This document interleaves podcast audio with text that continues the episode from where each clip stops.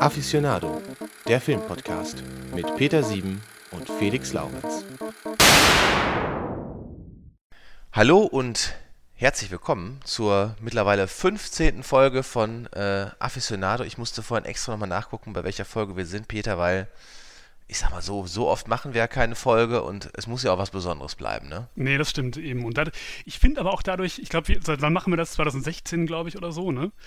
Dadurch, dass es so wenige ausgewählte Folgen sind, haben die auch alle so einen besonderen Wert. Also so jede Woche Podcast kann, kann man ja einfach machen, kann jeder machen. Aber so bleibt unser Podcast wie so ein edler Weinbrand. Das ist ja, es ist so ein bisschen, ich sag mal so, Mario Barth macht jede Woche irgendwelchen Quatsch, aber Loriot, der hat nur alle paar Jahre was gemacht. So. So muss man das, glaube ich, sehen. An wen erinnern die Leute sich noch in 50 Jahren? Und so sind auch wir. Und äh, letztes Mal haben wir noch über diese Corona-Pandemie geredet und so. Und jetzt könnten wir wieder drüber reden. Es ist einfach, es geht nicht vorbei. Obwohl wir uns extra so viel Zeit gelassen haben. Ich war mir relativ sicher, dass wir bei der nächsten Folge nicht mehr über Corona reden. Oder wenn, dann nur in der Vergangenheitsform. Aber es ist einfach immer noch da. Ja, Schlimm. Mal gucken, ob es bei der nächsten Folge auch noch da ist. Ja, wahrscheinlich, wahrscheinlich. ja, ich, ich meine, wir haben es ja in der Hand letztlich, ne? Stimmt. okay, ähm, genau, also 2020 ein seltsames Jahr und auch äh, bei uns bleibt es so ein bisschen seltsam, weil Peter, wir werden immer aktueller in unseren Filmen. Ne? Wir machen eigentlich Filmklassiker. Letztes Mal waren wir mit Blair Witch schon äh, im Jahr 1999. Jetzt sind wir sogar im Jahr 2007. Ja. Unser erster Film hier aus dem 21. Jahrhundert, den wir ausführlich besprechen. Dazu muss man zwei Dinge sagen. Erstens ist auch das ja mittlerweile definitiv schon ein Filmklassiker. Absolut. Und wir haben mindestens bei der letzten, wenn nicht sogar bei der vorletzten Folge schon versprochen, dass wir über diesen Film reden werden. Das heißt, wir können gar nicht anders. Wir mussten, wir waren jetzt verpflichtet, wir haben uns selber in die Pflicht genommen und jetzt, jetzt ist es soweit. Ähm, der laut, ich habe nochmal nachgeguckt, laut New York Times und Guardian ähm, ist jetzt ein, zwei Jahre her, aber ich denke mal, das Urteil hat sich nicht geändert, war es damals der, best, der beste Film des 21. Jahrhunderts, den wir heute besprechen. Wahnsinn. Ja, ich muss, ich, ich, ich sehe gerade, dass das Timing gibt jetzt offenbar vor, dass ich den Filmtitel sage. Aber ich habe tatsächlich äh, bei dem Filmtitel immer Schwierigkeiten, den korrekt auszusprechen. Das ist so wie, kennst du das? Wie, wie so Wörter wie Massachusetts zum Beispiel. Oh ja. Die sind schwierig. Ja, ja. Und ja. so geht es mir auch bei Trommelwirbel There Will Be Blood. Ah, ja. Doch. Ein Film aus dem Jahr 2007 mit vom äh, Regisseur Paul Thomas Anderson oder PTA, PTA. wie man ihn auch nennt. Ja. PTA. Ähm, ja, ähm, mit natürlich ähm, ganz bekannt Daniel Day-Lewis in der Hauptrolle. DDL. DDL. und äh, ja, natürlich einer legendären äh, schauspielerischen Leistung und äh, einem legendären Film. Ähm, ja, das ist einfach, also ich, das Urteil, bester Film des 21. Jahrhunderts, ich denke mal, da, da kann man nicht mal widersprechen. Ne? Man kann vielleicht sagen, hm, aber zu sagen, es ist Schwachsinn, das ist auch Schwachsinn, weil es einfach ein genialer Film ist, oder? Also der reizt sich, es ist halt ein Film, der, der einfach ein Kunstwerk ist. Ne? Es ist ja nicht einfach nur ein Film, der gut ist, sondern der auf so vielen Ebenen überzeugen kann. Und äh, deswegen passt das Prädikat in der Tat. Es ist halt nicht nur die narrative Ebene, die einfach wirklich sehr, sehr gut ist, sondern auch die Bilder, die Musik, ähm, ja, ne, die, die, die Metaebene. Alles, alles passt einfach, alles kommt, kommt zusammen in diesem Film. Schauspielerisch sowieso, ne? Daniel der Lewis äh, ist eh einer der besten Schauspieler, die es überhaupt gibt. Der, äh, ich glaube, Robert De Niro hat mal gesagt, äh, er könnte einen Schnitzel spielen.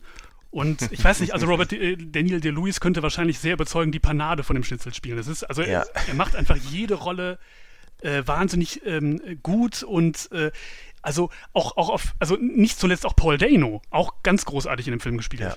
Aber Daniel Day-Lewis ist natürlich so, so großartig, dass eigentlich du könntest jetzt auch Daniel Day-Lewis sein, oder ich. Keiner von uns würde es merken. Vielleicht bin ich's. Wir würden es nicht merken. Ihr würdet es nicht merken. Es ist äh, einfach, so gut ist er einfach. Und ich, ich persönlich finde in diesem Film seine beste Leistung. Ich meine, er hat ja drei Oscars bekommen, aber dieser, das ist einfach ein, äh, ein Selbstläufer gewesen, der Oscar. Da, da musste man, glaube ich, gar nicht drüber nachdenken, ob er den bekommt. Nee, war wirklich stark. Also, ich meine, es ist ja auch ein Film, wo gar nicht so viel über Sprache und Dialoge nur funktioniert, sondern zum Beispiel auch sehr viel über, über Gestik und Mimik. Ich denke zum Beispiel an diese, permanent scheint er ja irgendwas zu kauen. Ist dir das aufgefallen beim, beim Gucken nee. jetzt nochmal? Wobei ich auch dem, dem Urteil nicht zustimmen würde, dass es, dass es Dialoge kann, aber da, da können wir ja später drüber können reden. Können wir später drüber reden. Ähm, ja, müssen wir später drüber reden. Nochmal zurück zu dieser, dieser Kau-Sache. Ähm, das ist mir diesmal besonders aufgefallen. Ich habe den ne, vom, vom, äh, vor unserer Aufnahme nochmal angeschaut, den Film. Ich hatte den davor jahrelang nicht gesehen. Und äh, von Anfang an äh, scheint der immer irgendwie, als wenn er Kautabak im Mund hätte. Ne? Der kaut permanent mm. oder malt irgendwie mit dem, mit dem Kieferknochen. Was, das hat ja so ein bisschen mm. was Nervöses auch oder was Manisches vielleicht oder so. Und irgendwann später im Film fängt er auch an, so nicht hörbare kleine Selbstgespräche zu führen. Ja, er, er, murmelt so ein bisschen vor sich hin einfach. Genau, aber, ne? ja. Ja, das stimmt. Ähm, ja, ich muss sagen, ich habe den Film ja auch nochmal jetzt für die Folge angeguckt. Bei mir ist es auch, ich habe ihn auch seit vielen Jahren nicht gesehen. Und ich hatte erst auch äh, gar keine Lust, den Film zu gucken, weil ich irgendwie äh, wollte eine andere Serie weitergucken und so. Aber dann habe ja. ich angefangen und nach zwei Minuten, zack, bam, äh, war ich total drin wieder und wollte nichts anderes mehr gucken. Nach zwei Minuten. Was hat dich überzeugt in den ersten zwei Minuten? Ähm, also, was mich einfach überzeugt hat, war dieser, äh, diese Auftaktszene einfach. Äh, ist ja so am Anfang. Vielleicht solltest du erstmal erzählen, worum es geht in dem Film denke ich mir gerade. Weil wir reden hier schon, wir reden hier schon, steigen hier schon ein, die Eingangsszene und so. Vielleicht sollten wir erstmal ganz grob das Setting des Films umreißen. Muss man machen, stimmt. Ja, es, ja, das Setting des Films. Es spielt in der, im, im ja, zweiten Ölboom Ende des 19. Jahrhunderts. Ähm, die Menschen suchen Öl in Kalifornien und bezahlen dafür sehr viel Geld. Und äh, die Hauptfigur Daniel Plainview, gespielt von Daniel de Lewis, fängt an als, als Silberschürfer und steigt dann irgendwann in, ins Ölgeschäft ein und ähm, versucht sich irgendwie auch durchzusetzen gegen die großen Ölfirmen Union und, und Standard Oil. Und irgendwann kommt es dazu, dass er einen Antagonisten hat im Laufe des Films, gespielt von Paul Dano, der so eine Art evangelikaler Prediger ist, kann man sagen. Ja. Ähm, ja, und viel mehr muss man vielleicht gar nicht sagen. Also es geht ähm, letztlich darum, wie Daniel Plainview, der sich selber immer als Ölmann bezeichnet, immer mehr verbittert, kann man vielleicht sagen, obwohl er gleichzeitig immer reicher wird an Geld mhm. und sich aber so ein bisschen entfremdet von, von der Menschheit und ähm, ja, und dieser Konflikt mit diesem evangelikalen Prediger äh, entlädt sich dann am Ende in der, in der Schlussszene, wo, also eine großartige Szene übrigens auch, äh, wo ähm, Daniel Plainview ihn dann erschlägt mit einem Bowling-Pin in seiner eigenen ja. Bowlingbahn, in seinem großen mhm. Anwesen, was er sich gebaut hat, in dem er quasi ganz alleine wohnt, nachdem er alle seine Freunde und Familie verschreckt hat. Ja, das hat ja äh, am Ende dieses Haus und diese Einsamkeit, das hat ja fast so was Citizen Kane-haftes, habe ich in dem Moment gedacht. ne? ja. ähm, auch wie der Charles Foster Kane, der da alleine einsam auf seinem Reichtum sitzt, ähm, irgendwie aber auch nichts damit anfangen kann, äh, verbittert ist. Ähm, und äh, genau, der Daniel Plainview auch. Man hat sich dieses riesige Haus und ist der ein großer Ölmagnat und sowas, aber trotzdem ne, halt irgendwie äh, sehr einsam und sehr unglücklich das hat übrigens tatsächlich auch einen gewissen historischen Hintergrund. Ne? Also viele dieser Ölmagnate in der Zeit, die innerhalb kurzer Zeit mit, mit äh, unglaublich harter Arbeit relativ viel Geld gescheffelt haben, haben zwar diesen wirtschaftlichen, unternehmerischen Erfolg gehabt, waren aber sehr oft unglücklich und sind dann früh gestorben oder einsam gestorben und hatten irgendwie im Leben dann kein Glück. Scheint da vielleicht so eine Korrelation zu geben, dass Menschen, vielleicht muss man eine bestimmte Art Typ Mensch sein, um, ja. um diesen Erfolg in der Weise in diesem Geschäft haben zu können. Kann sein. Ja, äh, ich möchte mal jetzt kurz, wo wir nochmal das Setting umrissen haben, auf deine Einstiegsfrage zurückkommen. Was hat mich überzeugt? Es ist ja diese erste Szene, ist ja, wo er noch, wie du ja gesagt hast, Silberschürfer ist. Mhm. Und ähm, da ist ja diese unglaublich laute, anstrengende Musik, ne? Ja. Dieser, dieser Ton. Ja. Und das in Verbindung schon mit diesem, ähm, mit der Spitzhacke, die er benutzt. Man hört dieses laute Geräusch, die Kamera fährt ja ganz langsam dann in dieses Loch rein, mhm. wo er nach Silber sucht. Das ist einfach schon eine Szene, die, die hat mich unglaublich gepackt in dem Film. Ne? Diese, ja, äh, diese ganze Kombination mit den Bildern, diese Enge und so, das, das, das drückt einfach aus, wie gefährlich das ist, was der macht, wie äh, harte Arbeit, wie einsam das ist und so. Das finde ich, äh, war eine, einfach eine geniale Einstiegsszene. Absolut. Die dauert eine Viertelstunde insgesamt fast, ne, oder 14 Minuten oder so. Diese ganze Szene und es wird, glaube ich, kein Wort gesprochen auch, ne, in diesen ersten ja. 10, 12, 13 Minuten. Ja, er verletzt sich dann ja. Und ich meine, wie schön kann man diesen Charakter auch einfach einführen, ne? Diese, diese, diese sture Arbeit, dieses Stoische, wie er das da macht, ne? Gleichzeitig irgendwie diese Gier merkt man ihm auch raus und dann lässt er sich nicht mal davon abbringen, dass er sich da irgendwie mutmaßlich das Bein gebrochen hat, klettert da raus, ähm, robbt sich durch die Wüste zum nächsten Ort, um, ne? Dieses Silberzertifikat zu bekommen. Mhm. Das ist ja auch schon mal, also das zeigt ja, was mit was für einem kontrollierenden und äh, willensstarken Charakter wir es zu tun haben eigentlich, ne? Ja, das stimmt. Und diese, diese Musik, die du angesprochen hast, die ja ein Thema im ganzen Film ist, werden wir vielleicht auch nochmal gleich drüber reden, genauer, ist an der Stelle ja auch so, dass man von Anfang an immer damit rechnet, dass irgendwas Schlimmes passiert. Es ist ja so eine Musik, die man, die man vielleicht von einem Thriller gewohnt ist oder vielleicht von sowas wie einem Horrorfilm sogar. Mhm. Und man, man denkt ja, permanent, gleich passiert irgendwas ganz furchtbar Schlimmes. Äh, mhm. Und es gibt, ich habe gelesen, ich bin mir nicht ganz sicher, ob ich das ähm, auch so sehe oder nicht.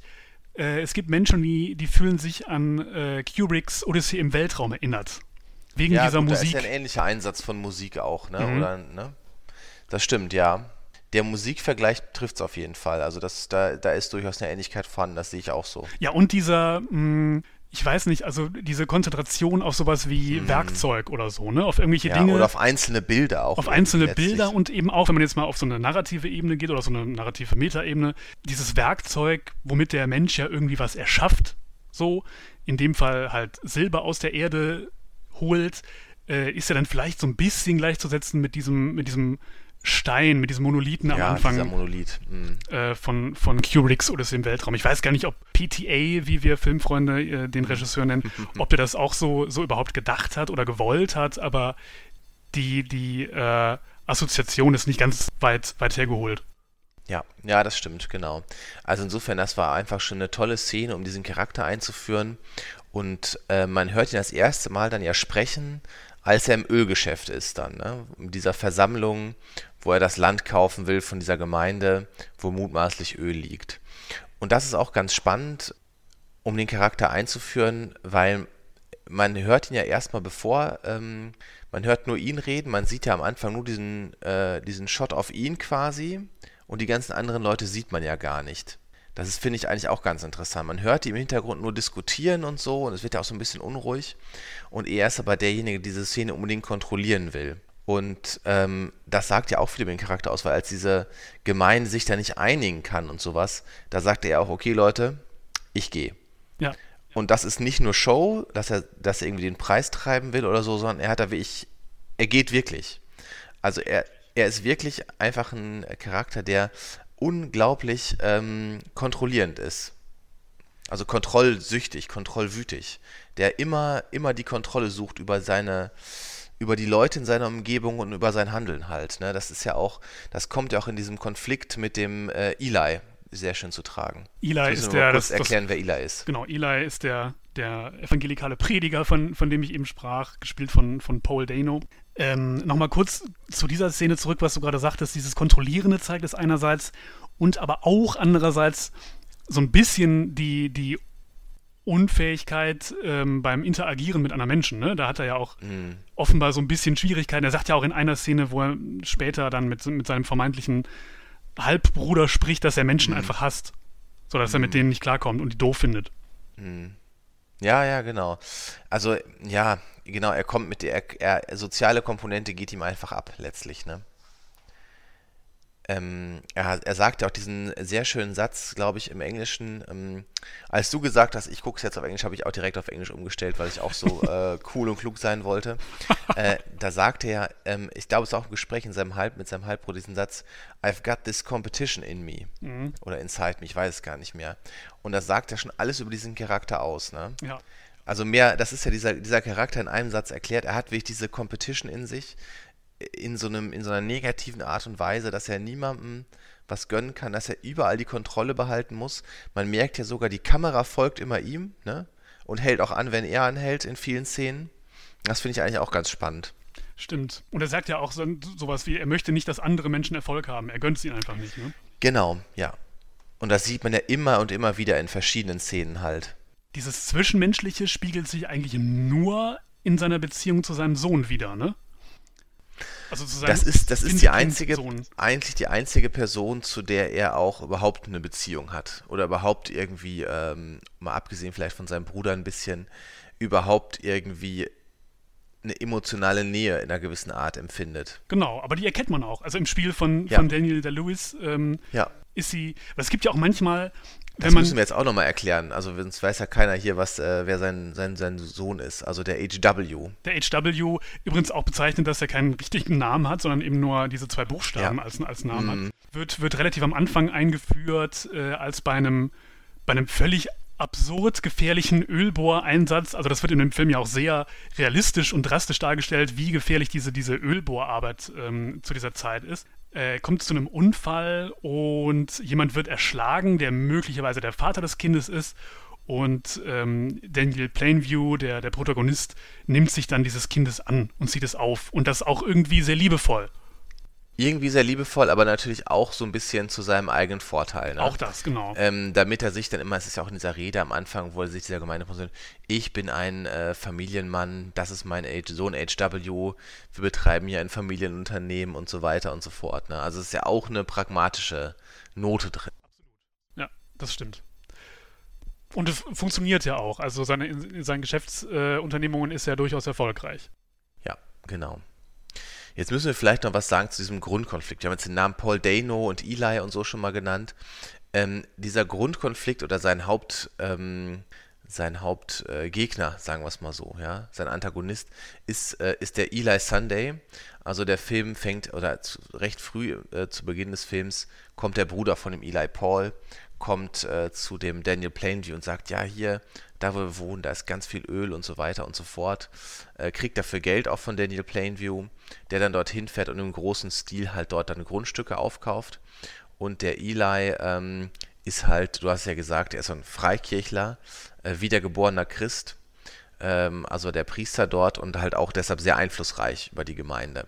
Und der entwickelt sich dann halt, also der ist auch sehr, sehr gerissen, entwickelt sich halt zum Gegenspieler von, von Daniel Plainview, der dort dann nach Öl bohrt. Genau.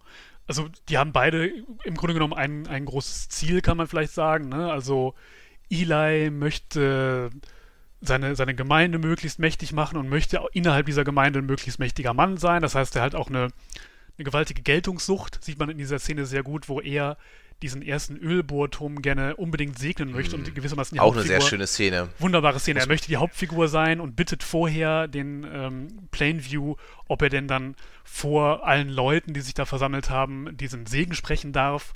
Und äh, Plainview gewährt ihm das zuerst und äh, übergeht ihn dann aber völlig und äh, das macht ihn auch einigermaßen sauer. Das ist ja auch wieder dieser Kampf um Kontrolle, der zwischen den beiden stattfindet. Also der Plainview kontrolliert eigentlich immer jeden anderen, nur den Eli halt in gewissen Szenen nicht. Das merkt man ja auch an den Details. Der Eli fragt zum Beispiel nicht, ob er sich hinsetzen darf, dann mhm, in diesem mhm. Wagen, wo sie sind, und fällt ihm auch immer wieder ins Wort, ne? was ihn ja total nervt. Also da ist wirklich dieser, dieser ständige Kampf zwischen den beiden. Ne? Der Eli fängt an irgendwie mit so ein bisschen Smalltalk, der Plainview geht überhaupt gar nicht drauf ein, kommt direkt zum Punkt und ähm, Eli setzt sich dann hin. Das sind so diese kleinen Details, äh, äh, ähm, will ihn dann auch kontrollieren, indem er quasi vorgibt, was, was, ähm, was gesagt wird und sowas, seine Rede schon präsentiert und mitgebracht hat. Und der Plainview konterkariert das dann ja, indem er sagt, ja, können wir machen. Und dann aber selber diese, diesen Brunnen, glaube ich, einweiht. Und auch noch die Worte von dem Eli dafür nimmt. Ja, ich glaube, es ist der Ölbohrturm. Der, ähm, ist es der Turm oder der Brunnen? Es ist der, der, der Bohrturm, ne? weil er ja auch noch Brunnen bohren lässt, ist der Bohrturm, ja, ich glaube schon.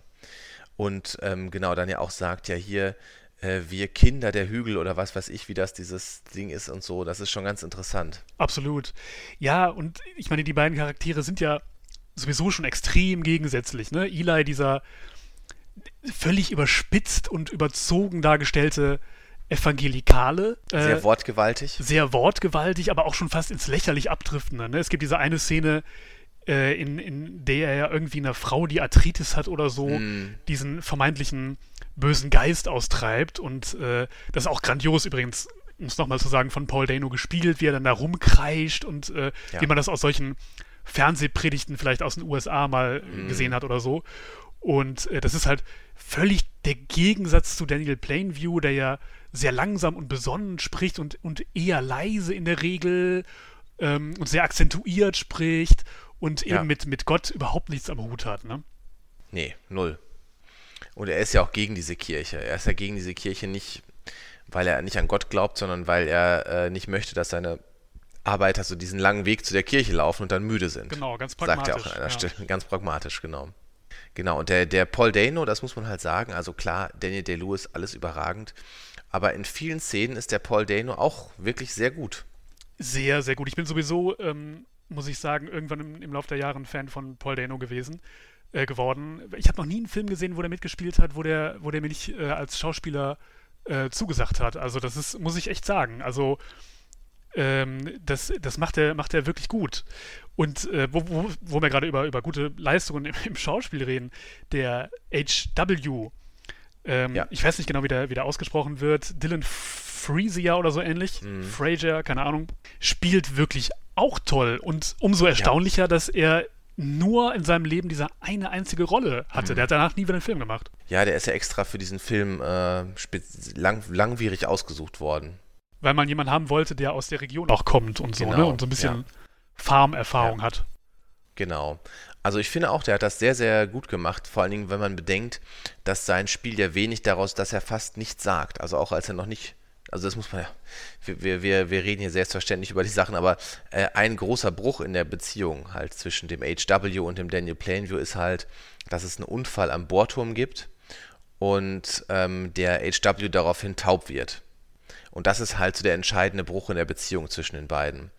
Ähm, äh, daraufhin kann der, der Plainview nicht so mit ihm anfangen. Also erstens nützt er ihm nicht mehr viel, weil er nicht mehr so niedlich ist als tauber Junge und er kann auch nicht mehr mit ihm kommunizieren. Also er will auch irgendwie nicht mit ihm kommunizieren und der geht ihm noch auf die Nerven. Es gibt ja dann wirklich üble Szenen, wie er ihm dann extra Schnaps gibt, damit er schläft ja. und sowas. Ne? Ähm, und dann, äh, das ist halt der Bruch und der ihn dann ultimativ letztlich einfach wegschickt. Ne? Ja, also ihn wirklich im, im Zug zurücklässt unter Vortäuschung und sagt, ich komme gleich wieder, ich äh, muss mal eben hier noch zum Schaffner gehen ja. und dann einfach verschwindet. Was aber eine Sache ist, die ihm dann nachher offenbar doch zu schaffen macht, ne? wo er dann irgendwann in so einer Szene sich selber demütigen muss, um an ein Land mhm. eines Landbesitzers zu kommen und äh, dann von, von seinem Widersacher Eli gewissermaßen gezwungen wird, sich taufen zu lassen und dann ja. da von Eli geschlagen wird und gedemütigt wird. Und er muss dann laut sagen, ich habe mein Kind verstoßen. Und das ist eine ja, sehr, ist sehr, sehr emotionale Szene, wo, wo äh, er dann auch fast weinen muss und man merkt, er will aus dieser ja. Situation unglaublich un, äh, schnell raus eigentlich. Und äh, das zeigt, dass diese, diese, diese Verbindung zu diesem HW, die ist wirklich ähm, mm. besonders. Ja, die ist echt. Und ähm, das ist ja auch wieder diese Szene dann äh, in der Kirche. Das ist ja auch wieder das Thema Kontrolle. Da übernimmt dann Eli wirklich die Kontrolle. Ne? Mhm. Weil ähm, der Plainview möchte das Geld selber haben. Er möchte nicht, ähm, also er hat das Problem, er muss das Öl ja wegbekommen von dort. So. Und äh, das könnte er machen über die Züge, die aber mehr oder weniger von Standard Oil kontrolliert werden. Das heißt, da müsste er sehr hohe Abschläge zahlen auf das Öl und würde halt kaum noch Gewinn machen. Weswegen sein Plan ist, eine Pipeline zu bauen. Und das Problem ist aber, dass es dieses Bandy-Grundstück gibt. Und er muss halt von dem äh, Bandy, von dem alten Bandy, ich weiß gar nicht, wie er heißt, äh, die Erlaubnis bekommen, die Pipeline zu bauen. Und der sagt, ja, aber nur wenn du hier in, der, in die Freikirche gehst und äh, dich nochmal ähm, taufen lässt. Und daraufhin kommt es überhaupt erst in dieser Szene, dass der Eli quasi mit ihm in der Kirche ist und äh, von ihm hören will, dass er seinen Sohn verstoßen hat. Und sich da auch nochmal rächt. Ne? Also es gab vorher eine andere Szene, sich. in der äh, Daniel Plainview den Eli übel vermöbelt hat nachdem sein, sein Sohn taub geworden ist bei diesem Stimmt, Unfall. Ja. Mhm. Und das Stimmt, weil er behauptet hat, es läge daran, dass er nicht äh, das gesegnet hätte. Ne? Genau. Es ist ja, es ist ja in der Tat so, dass dieser, diese ganze Ölbohrunternehmung nicht ganz unter einem guten Stern steht. Es kommt ja da immer wieder zu Unfällen. Einmal dieses, ne, dann auch dieses, dieses große Feuer, dieser Unfall, bei dem der ganze Ölbohrturm dann in sich zusammenfällt. Ja, genau. Also, ähm, Genau, und so kommt es zu dieser Szene in dieser Freikirche. Und das ist ja dann wirklich der Punkt Kontrolle, wo, wo der Eli dann die Kontrolle übernimmt, absolut, ne? Wo er ihm auch die Worte in den Mund legt, quasi zu sagen, was er zu sagen hat. Ne? Ich habe meinen Jungen verstoßen. Und auch sofort den wunden Punkt findet, nämlich genau diesen, ja. Genau, sofort weiß, was der wunde Punkt ist. Genau, das ist ja dann der Punkt, wo der Eli wirklich die Kontrolle übernimmt. Ja, ähm, willst du über diesen Punkt noch reden, über diesen Kontrollpunkt? Eine da Sache, müsste man ja fast schon schon die Handlung ja, weitererzählen bis zum Ende nochmal und dann Ende. ins Detail gehen. Ja, könnte man ja mal machen. Mach so. mal, mach mal. wo, man, wo man schon dabei sind, es ist halt so, genau, dann kommt diese Szene ähm, und dann kommt auch, glaube ich, wenn ich es noch richtig erinnere, relativ schnell der Schnitt dazu, ähm, es gibt noch eine Handlung dazwischen, aber dann geht es relativ schnell auch dazu, dass wir noch einen Zeitsprung machen zum Jahr 1927, glaube ich dann. Es gibt ohnehin sehr, sehr krasse Zeitsprünge, ne? Davon ist der Ich glaube, wir haben Film insgesamt einen Zeitraum von 30 Jahren oder so. Die erste, die erste Szene mit der Silbermine ist, glaube ich, Ende des 19. Jahrhunderts, so 1897 oder sowas irgendwie. Und am Ende sind wir im Jahr 1927, als der Plane wieder ein Reich ist in seinem Haus und so weiter. Und dann kommt der Eli nochmal zu ihm. Das ist halt ne, die letzte Szene und will halt Geld von ihm haben. Legendäre Szene.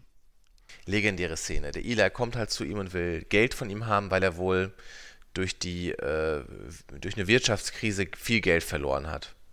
Und seine, seine ganzen Investitionen brach liegen. Und deshalb geht er zu Daniel Plainview und bietet ihm dafür das Bandy-Grundstück an zur Ausbeutung von Öl.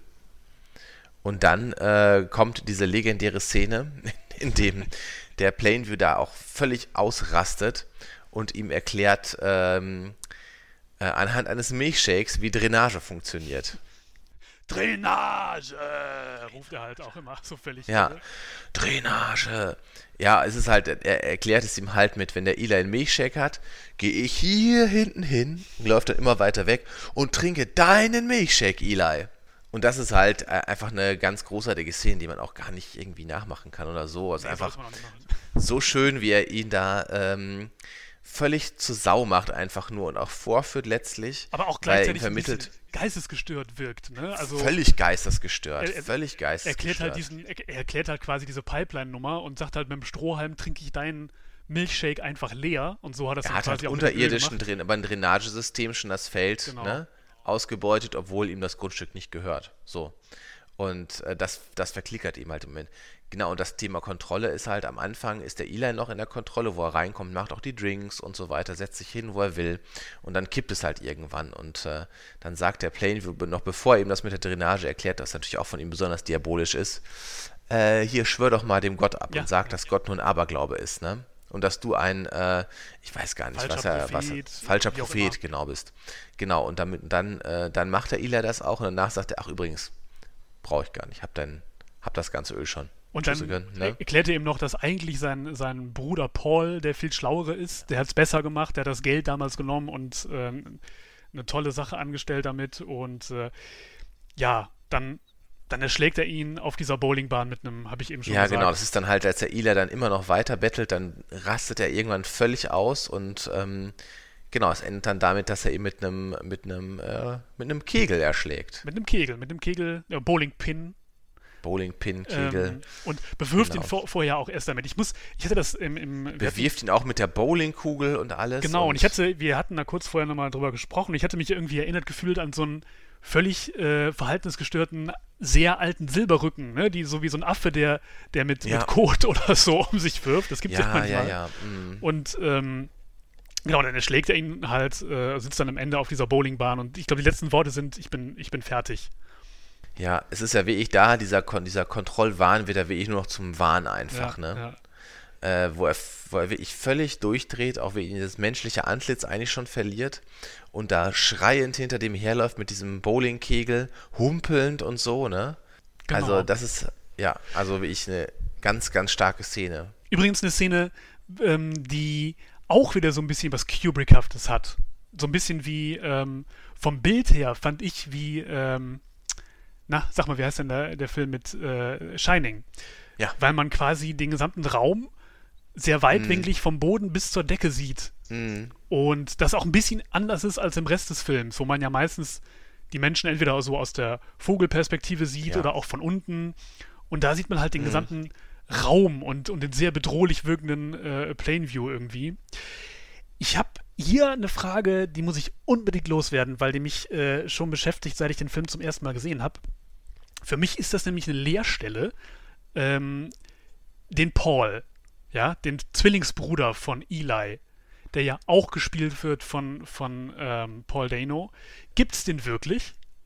Ach so. Pff. Oder ist das einfach nur Eli, der, der irgendwie rumgetrickst hat? Weil Paul taucht ja nie wieder auf. Wir sehen Paul und ja, Eli nie zusammen. Schon ein bisschen, Das ist schon ein bisschen seltsam tatsächlich, weil natürlich aus dem realweltlichen Hintergrund erklären kann, dass es den Paul schon geben sollte.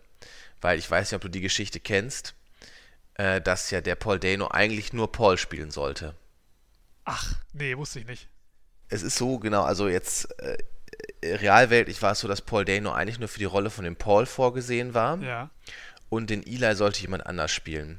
Und es geht halt die Geschichte herum, dass der Schauspieler von dem Eli wohl von Danny Day-Lewis zu eingeschüchtert war. Ach krass. Weil der so intensiv gespielt hat und äh, das ist ja auch die Angewohnheit von Daniel Day-Lewis, immer im Charakter zu bleiben. Ja, ja. Also der bleibt dann wirklich wochenlang in dem Charakter. Der ist dann auch am Set Daniel Plainview, wenn die Kamera aus ist und alles, ne? Und da fühlte sich der äh, andere Schauspieler wohl so von eingeschüchtert, dass der äh, Paul Thomas Anderson sich kurzfristig überlegte, das Drehbuch so zu ändern, dass das Zwillingsbrüder sind und dass der Paul Dano auch noch den Eli spielt. Er hatte auch ganz wenige Tage Vorbereitungszeit für diese Rolle, für diese viel, viel größere Rolle. Und genau, also das ist der realweltliche Hintergrund. Das war durchaus schon so gedacht, dass, ähm, dass das unterschiedliche Personen sind. Ach, das ist ja interessant, weil, weil fast auch ein bisschen schade, weil ich finde es ganz interessant mit dieser Leerstelle, die offen gelassen wird. Absolut, absolut. Also den Gedanken hatte ich ja auch, als bevor ich, als ich den Film das erste Mal gesehen habe, bevor ich das jetzt gelesen hatte, habe ich mich auch mal gefragt, ja, ist der Eli vielleicht einfach nur damals da hingegangen? Und ich habe mir ja auch die Frage gestellt, ja, warum wundert sich denn der, ähm, der Daniel Plainview gar nicht, dass der Paul da wieder ist? Ja. Das habe ich, das hab Und warum ist, ihm warum ist ihm direkt klar, dass das der Zwillingsbruder ist? Weil er erwähnt ja nicht, dass er, dass er einen Zwillingsbruder hat. Er sagt nur, ich habe einen Bruder, aber nicht, dass ich einen Zwillingsbruder hat. Also, ne? Das ist erstaunlich. Das ist wirklich erstaunlich. Ja. ja. gut, aber dann ist das geklärt und meine Frage, die mittlerweile dann äh, schon 13 Jahre alt ist, auch endlich beantwortet. Danke dafür. Ja, sehr gerne. ähm, ich muss noch mal eine kurze Sache sagen zu, äh, du hast es gerade gesagt, dass Daniel der Louis dafür bekannt ist, am Set in seiner Rolle zu bleiben und auch privat vielleicht dann sogar in seiner Rolle zu bleiben mhm. während der Drehzeit. Also dieses, dieses Method Acting. Ähm, da gibt es ganz interessanterweise eine Szene, die, die immer kursiert, die man sich auch bei YouTube angucken kann, in mhm. der er anscheinend dann eben doch aus der Rolle rausfällt. Und zwar kannst du dir mal angucken, das ist ganz witzig, äh, diese Szene in dem Restaurant, in dem er mit HW sitzt, gegen Ende des Films. Wo die Standard Oil Leute kommen. Wo die Standard Oil Leute sich nebenan hinsetzen und äh, Daniel DeLuise oder Daniel Plainview, oder in dem Fall ist es ja eine Person, mhm. äh, äh, so ein bisschen, bisschen ausrastet. Da gibt es äh, einen Versprecher und dann muss Daniel DeLuise, der Schauspieler, muss lachen und fällt anscheinend aus der Rolle raus. So. Mhm ist ganz witzig, dass äh, Leute sich dann eben auch die Mühe machen, solche Szenen irgendwie zu finden und zu suchen. Zeigt umso mehr, wie wie, wie äh, sehr der sonst in der Rolle ist. Wie, ne? wie er sonst in der Rolle ist. Es gibt auch, wenn man mal, ich habe dann noch mal geguckt, weil, weil mich das dann auch interessiert hat. Es gibt ja immer zu jedem Film Outtakes und ich liebe Outtakes. Ich, ich gucke mir sowas immer super gerne an. Ja. Äh, aber du findest zu Daniel DeLuis mit dem Stichwort Outtake findest du halt nichts. Also es scheint da irgendwie echt ja. wenig zu geben, was, was sehenswert ist oder so. Ganz witzig. Ja, das ist wirklich ganz interessant. Also es ist wirklich, ähm, das Faszinierende an dem ist einfach, wie intensiv der immer in der, also diese Rollen auch spielt irgendwie. Also, ne, das ist auch zum Beispiel in Lincoln ähm, wahnsinnig, wie, wie, wie sehr der auch dieses, dieses Schwere von Lincoln spielen kann. Also diese, ne, diese, diese, dieser Ballast, der auf diesem, auf diesem Präsidenten liegt, familiär und ne, als, als Präsident und so, das ist auch einfach unglaublich, wie, wie gut er das macht körperlich eben auch. Genau, das ist bei hier bei sehr körperlich. Bei ja, There Will Be genau. Blood ist es ja genauso, ne? Also dieses ähm, seit diesem Unfall ganz am Anfang des Films noch in der in der Silberschürfmine oder in der Silbermine äh, bricht er sich ja das Bein und humpelt ab da immer und dieses, dieses körperliche Brechen wird halt im Lauf der Jahre sichtbar auf den Zuschauer immer stärker irgendwie. Der verkrümmt sich regelrecht zum Ende hin so ein bisschen.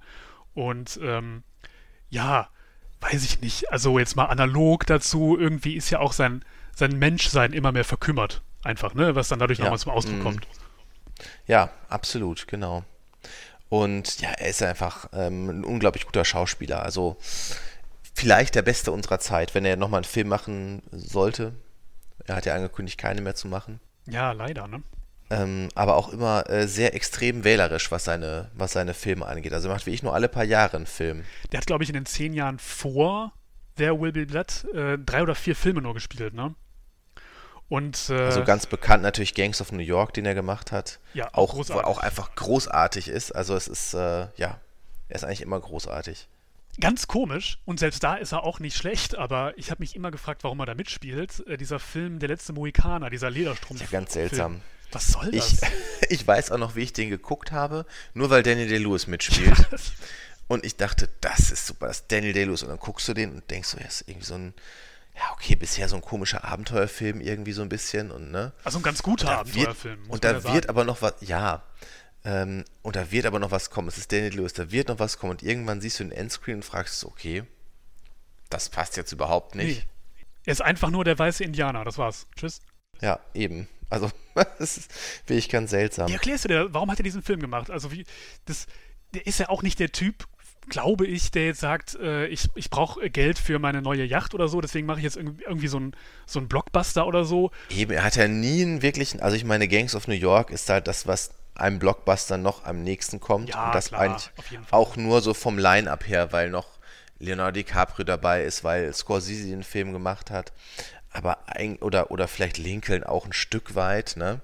Weil es von Spielberg ist, aber ähm, er hat ja nie irgendwie richtige Blockbuster-Filme gemacht. Nee. Nee, es sind eher Filme, die im, im weitesten Sinne, die man jetzt als Kunstfilm bezeichnen könnte. Äh, wie heißt der, mein linker Fuß oder so zum Beispiel? Ja. Hat ihn, glaube ich. Hat er, glaube ich, seinen ersten Oscar für bekommen. Ersten ne? Oscar für bekommen, genau. Äh, aber auch teilweise sehr unterschiedliche Rollen. Ne? Es gibt auch so ähm, einige britische Filme, die nicht so bekannt sind, äh, in, de in, denen er noch deutlich jünger ist, die schon sehr alt hm. sind, wo er halt irgendwie, ähm, weiß ich nicht, einmal so ein, so ein, so ein, so ein, so ein äh, Gigolo quasi spielt. Hm. So, und dann äh, ganz anders drauf ist, als es in diesen späteren Filmen, wo er ja meistens so ein finsterer Charakter ist. Er kann einfach alles. Er kann, er kann einfach alles, ja. Ja, und was ich ganz interessant fand, das habe ich irgendwo ähm, gelesen, dass Schauspieler nachzumachen ist ja ganz beliebt, ne? Also hier den Stil von Schauspielern nachzumachen. Äh, John Wayne oder so oder äh, De Niro. Wie heißt denn der eine, der immer so ganz klasse ständig nachgemacht wird? Ähm, Stallone zum Beispiel ist ja auch immer mit dem Nuscheln oder so, ne? Ja. Ich komme gleich noch drauf. Red mal weiter. Ich, ich sag das gleich. Und, und da hingegen äh, war halt die Aussage, wie will man Daniel Day-Lewis nachmachen? Man wird zwangsläufig nicht Daniel Day-Lewis nachmachen, sondern nur eine seiner Rollen. Ja, das stimmt. Weil, ne, John Wayne war immer John Wayne oder Humphrey Bogart, ne, ist immer Humphrey Bogart oder auch De Niro ist ja letztlich auch immer De Niro oder Stallone oder was weiß ich, wenn man jetzt nehmen will, sogar gute Schauspieler halt, zu denen ich jetzt De Niro auch zähle. Aber Daniel Day-Lewis ist einfach wie ich immer ein anderer Charakter. Er ist nie Daniel Day-Lewis. Ja, man wüsste gar nicht genau, wie er, wie er eigentlich selber ist dann, ne? Das stimmt schon. Genau. Wobei, ähm, mir selber wäre das nicht aufgefallen, weil ich, äh, weil ich jetzt auch nicht ständig Filme auf Englisch gucke. Ich habe das aber halt irgendwie gelesen und ähm, in dem Fall habe ich dann mal so drauf geachtet und vielleicht ist es dir ja aufgefallen, du hast ihn ja auch jetzt auf Englisch geguckt. Es heißt ja, dass hier äh, Daniel DeLuis klingt wie John, John Houston, spricht man so aus? John Houston, glaube ich, ne? Der mhm. äh, Schauspieler, den man, den man aus vielen Western kennt und mhm. Äh, äh, ähm, aus Chinatown kennt. Mhm. Ein Kriminalfilm. Ähm, dass er da fast genauso klingt und es stimmt. Also wenn, wenn man es mal vergleicht, hat er von der Sprechweise her ist es schon, schon ähnlich. Und er hat sich wohl auch vorher mal öfter irgendwie dann in Vorbereitung auf die Rolle John Huston-Filme angeguckt. Ah, okay. Ja, das wäre mir jetzt nicht bewusst. Ich habe jetzt auch lange keine John Huston-Filme mehr gesehen, dass ich das jetzt irgendwie nee, ähm, nebeneinander setzen könnte. Aber das ist immer so ein, so ein Thema, über das äh, in so Foren oder so, so gesprochen wird, wenn es um diesen Film geht. Ähm, er selber sagt, nee, ich habe jetzt nicht bewusst den nachgemacht, aber ich habe mir das vorher ein paar Mal angeguckt und kann sein, dass ich da was von übernommen habe. Mm. Also es ist ja ah, okay. diese, diese, wie soll man es sagen? Es ist ja so ein bisschen, ich habe es eben schon gesagt, er spricht immer sehr akzentuiert und irgendwie, na, so ein bisschen jovial. Sehr, sehr kontrolliert auch oft. Kontrolliert, aber trotzdem. Also das Joviale wirkt auch kontrolliert. Genau, genau. Es ist kein echtes Jovial, es ist halt so ein Verhandlungsjovial irgendwie. Genau. Und äh, das, das macht er sehr, sehr gut und überhaupt die Sprache im ganzen Film fand ich ganz interessant. Ne? Es, ist, es klingt irgendwie so, würde man sagen, unamerikanisch, so die Sprechweise. Weißt du, was ich meine? Ich finde so in alten amerikanischen Filmen oder überhaupt, wenn man mal so alte amerikanische Fernsehshows sieht oder so, sprechen die Leute noch ein bisschen anderes Englisch als, als heute. Und das ist da auch, steckt da auch so ein bisschen drin. Ja, stimmt. Es ja. ist doch so ein Hauch, ich möchte fast sagen, britischer. Ja, schwer zu sagen, aber ich weiß, was du meinst. Es ist nicht dieses, dieses ähm, moderne amerikanische Englisch, das irgendwie sehr. Dieses ähm, sehr saloppe und salopp, hingerotzte ja. oder so. Genau. Es ist eben noch ein bisschen andere, ja, britisch ist vielleicht falsch, aber es ist eben noch eine andere Sprache und das, ähm, das war mir aufgefallen. Ich finde halt auch krass, dieser Charakter, was er immer wieder macht, was man ihm irgendwie zwischenzeitlich nicht zutraut, ne? Also der Mord an dem Eli und zwischendurch auch der Mord an seinem Halbbruder oder mutmaßlichen Halbbruder ist ja auch noch ein wichtiger Plot in der Geschichte. Irgendwann taucht dieser Typ auf, ich weiß gar nicht mehr, wie sein Halbbruder da sich nennt. Harry? Harry, genau. Sagte, ich bin ein Halbbruder, hat hier ein Tagebuch mitgebracht und äh, irgendwie äh, Grüße von der von Verwandten und sowas und ähm, dann nimmt der Daniel den bei sich auf und irgendwann kommt halt heraus durch Zufälle, dass das gar nicht der Halbbruder ist, sondern ein, ein, ein Imposter, halt einer, der das nur vorgibt zu sein. Ja. Und der äh, den wirklichen Halbbruder kannte, der bei Tuberkulose gestorben ist.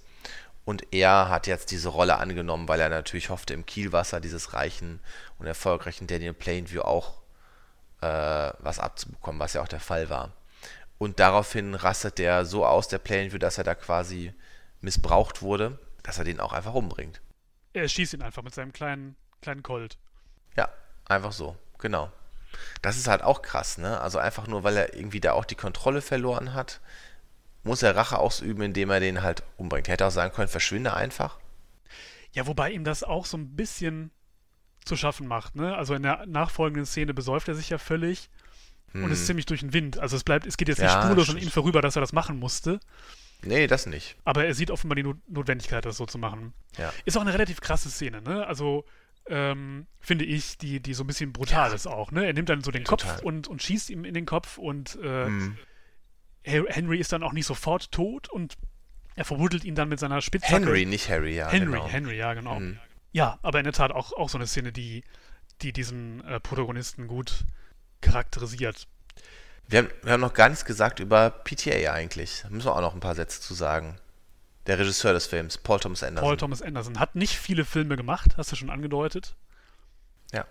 Ist auch sehr wählerisch. auch sehr wählerisch, ist übrigens aber auch ein, ein Regisseur, vor, der ja auch ein bisschen wie Daniel DeLuis als jemand gilt, der, ähm, ja, wie, wie, wie soll man das sagen, relativ dickköpfig ist, was seine Filme betrifft Mhm. und ähm, da gerne auch die Kontrolle hat über, über möglichst viel und möglichst alles, aber wohl auch große Ehrfurcht vor, vor seinem Hauptdarsteller hatte und ähm, selber wohl gesagt hat, er wollte erstmal ein fertiges Buch haben. Also er hat zwei Jahre an diesem Drehbuch mitgewirkt und daran geschrieben, bevor er sich überhaupt äh, an Daniel DeLuis herantraut.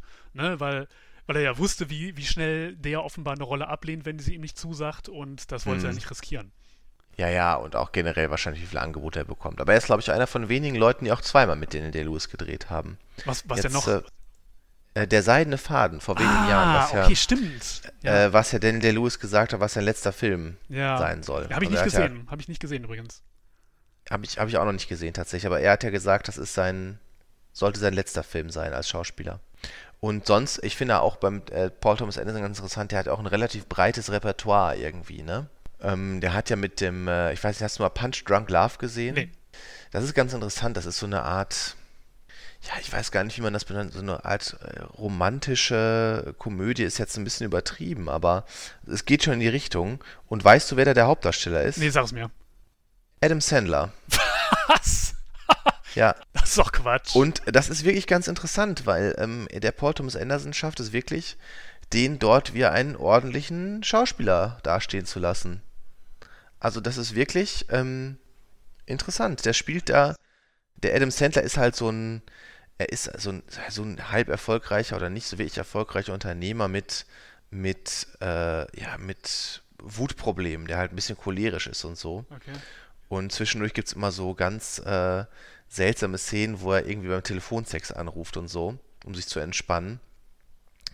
Und, äh, aber es ist wirklich ein, kein schlechter Film. Also auch da dieser Einsatz von Musik, mit so lauter Musik und so auch schon, äh, ganz interessant. Und genau, Roger Ebert hat mal gesagt, der bekannte Filmkritiker, dass man diesen Film sogar als Kritik äh, der anderen Komödie mit Adam Sandler verstehen könnte. Okay. Ja, und ähm, genau, also ist wirklich ein guter Film und auch eine gute Leistung von Adam Sandler, erstaunlicherweise. Ich frage mich bei Adam Sandler aber auch immer, ob der einfach nur ein richtig beschissenen Synchronsprecher im Deutschen hat, ob er da vielleicht gar nichts für kann, weil ich finde es so furchtbar, dieses, diese mono, monotone Redeweise immer. Das, das Ja. geht mir so auf die Nerven. Ich kann mir Adam Sandler wirklich nicht lange angucken. So. Ja, aber ja, den Film kann ich nur mal empfehlen, mal anzusehen. Das ist ein ganz netter Film. Und sonst finde ich, hat er noch andere tolle Sachen gemacht. Boogie Nights natürlich. Ich weiß nicht, ob du den mal gesehen ja, hast. klar. Und Ma- Magnolia, Und Magnolia, das sind so das seine sind bekanntesten, bekanntesten Sachen eigentlich, halt. ne? Ja. Und dann noch äh, The Master mit äh, Joaquin Phoenix. Äh, auch, das ist dann schon wieder sein, sein spätes, schwereres Werk. Aber es war es schon Aber fast. so- Viel mehr Filme gibt es auch noch gar nicht, ne? Ähm, Inherent Vice hat er noch gemacht vor einigen Jahren. Okay, den habe ich nicht gesehen. Ja, also er hat nicht viele Filme gemacht, er macht alle, alle drei Jahre oder so macht er vielleicht mal einen Film. So, so grob kann man das sagen. Ja. Ist denn, kann man vielleicht sagen, dass, dass es so eine kongeniale Nummer ist? In dem Fall äh, bei In dem der Fall würde ich sagen, ja, auf jeden Fall. Also da äh, natürlich das Genie von beiden irgendwie so ein bisschen rein reingespielt, ne? Ja. Joe Biden meinst du jetzt? Joe Biden, ja. äh, immer diese, diese tagesaktuellen Anspielungen hier. Ähm, genau, also von bei, von, von ihnen äh, da, damit reingespielt hat. Das ist einfach eine tolle, tolle Partnerschaft irgendwie, ne? Ja, es hat auch gut funktioniert, offenbar. Ja. Ähm, und er hat auch einen, ich weiß nicht, wie der heißt, äh, ich habe es nur mal irgendwo am Rande gelesen, in dem Film auch einen, einen Kameramann wieder dabei gehabt, mit dem er öfter gedreht hat. Ja. Und äh, was sich ja auch in den Bildern niederschlägt, über die man vielleicht auch noch reden muss heute. Ganz interessant auch, ähm, das habe ich auch gelesen irgendwo, dass sehr wenig geschnitten wird für einen modernen Film. Also nur alle zwölf Sekunden kommt im Schnitt, im äh, Schnitt ein Schnitt. genau, aber das ist wirklich relativ selten. Und äh, um das halt auszugleichen, sind halt viele Kamerafahrten auch drin. Okay. Oder die Kamera bewegt sich viel. Und alle zwölf Sekunden ist da wirklich relativ wenig. Merkt man im Film ja auch an, der hat ja eine, eine gewisse Ja. Ruhe oder so, ne? Es gibt nicht, es gibt wenig Genau, keine Hektik in den, in, den, in den Bildern oder sowas. Ne? Sogar in den ähm, Katastrophenszenen, sag ich mal, ne? wenn diese Ja. Unfälle passieren, ist es eher Das ist ja dokumentarisch als eindringlich, wie man sieht, wie dieser Bohrturm zum Beispiel einstürzt Mhm. und sowas. Ne? Das ist ja durch diese, dadurch, dass so wenig geschnitten wird, wirkt das auch so, dass man diesem Ganzen nicht entkommen kann irgendwie. Ja, man muss zugucken, das stimmt. Klemmender. Ähm, eine Szene, die ich auch sehr beklemmend fand, nicht zuletzt wegen der Musik, über die man vielleicht auch noch gleich zwei Wörter verlieren muss, ist diese Szene nach dem Unfall, bei dem HW verletzt wird und sein, sein Gehör verliert und Daniel Day-Lewis ihn dann auf den Arm so wegträgt, eilig ins, ins, Mhm. ins, in Gebäude. Da ist so eine, so eine Trommelmusik quasi ohne Instrumentierung und die, die macht, also die raubt mir irgendwie den letzten Nerv, wenn ich mir das angucke. Ja. Das passt irgendwie nicht so richtig zusammen. Und es ist auch so eine Szene ohne Schnitt, wo man halt immer sieht, wie, wie er ihn trägt und läuft und äh, äh, irgendwie es herrscht Panik und, und äh, äh, alle sind aufgeregt. Und dazu noch diese, diese schlimme, herzschlagartige Trommelmusik.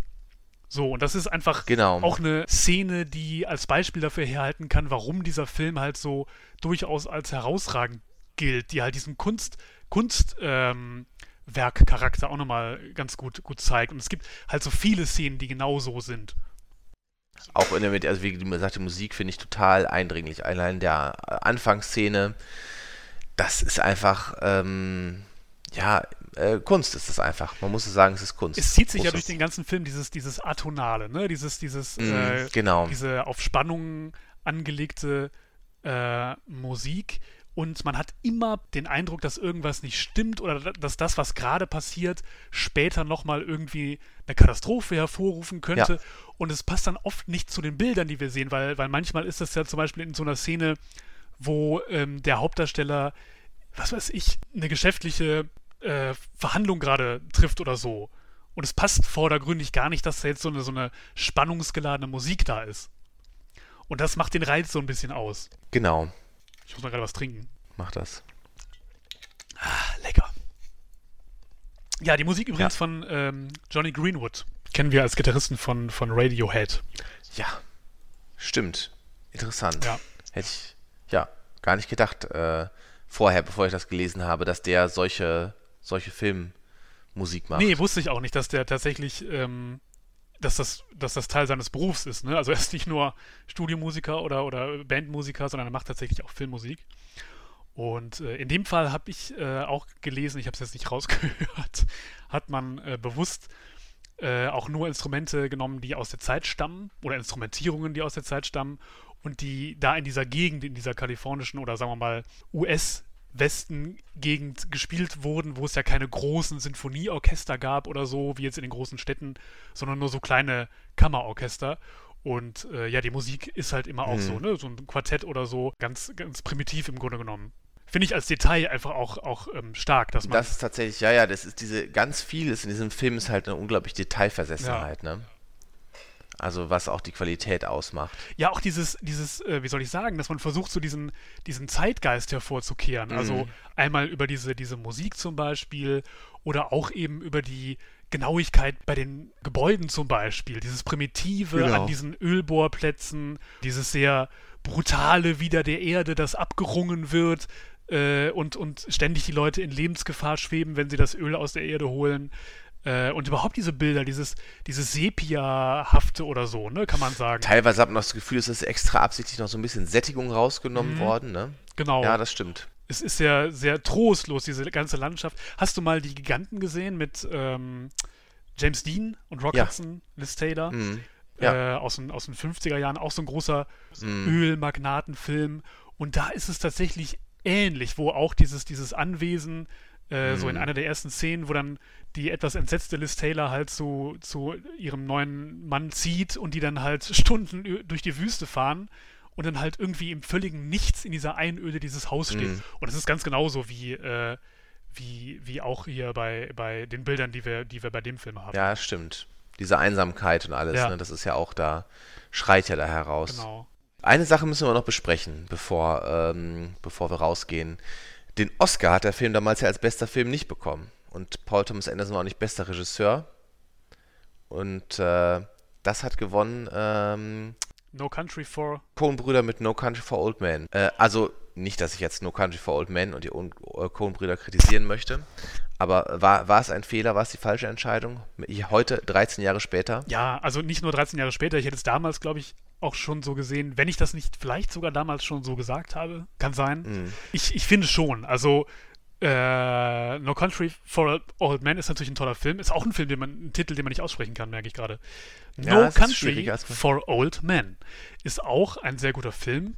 Und die Coen-Brüder sind sowieso großartig immer.